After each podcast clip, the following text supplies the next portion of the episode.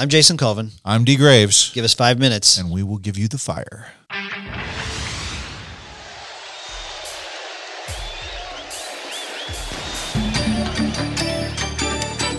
Hello, everybody, and welcome back to the Surely You Can't Be Serious podcast special edition Five Minutes of Fire. We are here talking about the lyrics of We Didn't Start the Fire by Billy Joel. We're covering only five minutes at a time, which is about the length of the song, so it works out kind of nicely. So please join us as we dive into some new lyrics today. All right, guys. So here are the topics that we're going to be covering today. Today we're talking about Communist Bloc Roy Cohn. and Juan Perón. Communist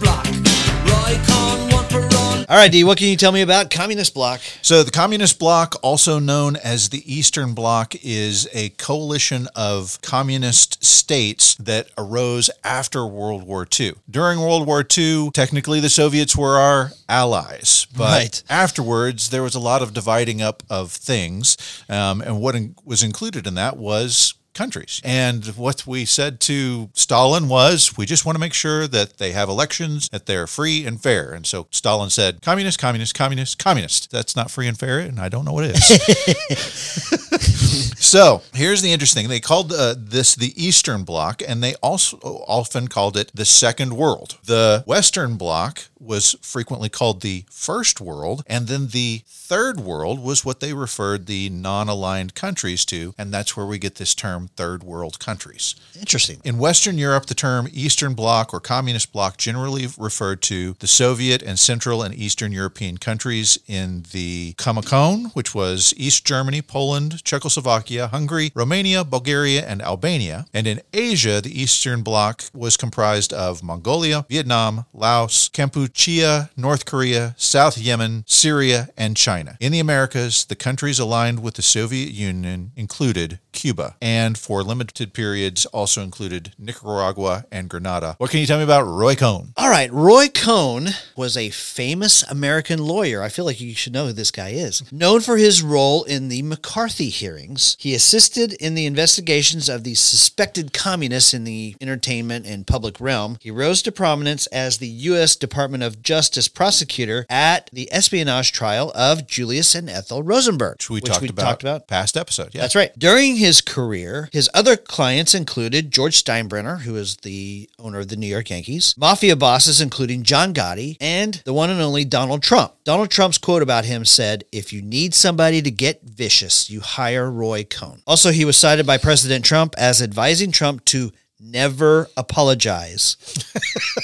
they will see it as a sign of weakness. Uh-huh. So I guess we can Blame him. point this back at Roy Cohn a little bit. In 1986, he was disbarred for unethical conduct for attempting to defraud a dying client by forcing the client to sign over his fortune. So he ended up dying of AIDS at age 59 in 1986. He's one of those 99% of lawyers that give us 1% a bad name. All right, D, what can you tell me about Juan Perón? Don't cry for me, Argentina. Juan Perón was a leader of Argentina. He had married a young lady early in his career, but she ended up passing away from cervical cancer just at the age of 38. But she had been a big help to him during the time that they were married by translating leadership books from English into Spanish for him to be able to study how to be a good leader. One of his influences also Benito Mussolini. Now, he himself was more on the socialist side of things, but he believed that being a dictator type leader was the best way to maintain control of a country. Now, his fame rose when he was leader of the labor cabinet in Argentina and there was a gigantic earthquake. He had to mobilize people to try to get the money to rebuild this town. And one thing he did was to enlist the help of celebrities. And one of those celebrities was Eva or Evita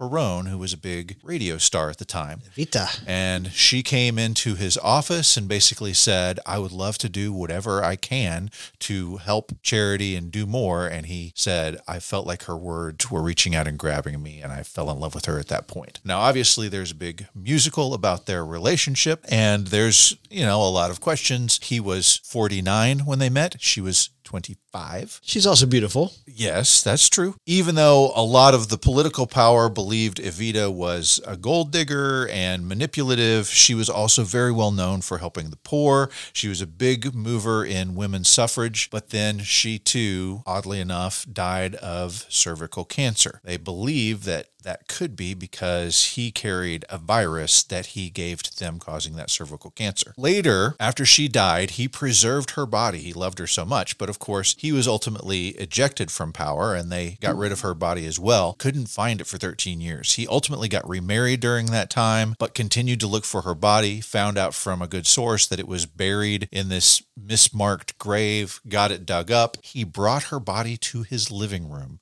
and would have his wife comb her hair every day to make sure that it didn't get tangled up. Oh my gosh. It's a little bit weird. Yeah. So there you go. That is Juan Perón. Okay, guys, that does it for today's episode. Join us next time for Five Minutes of Fire.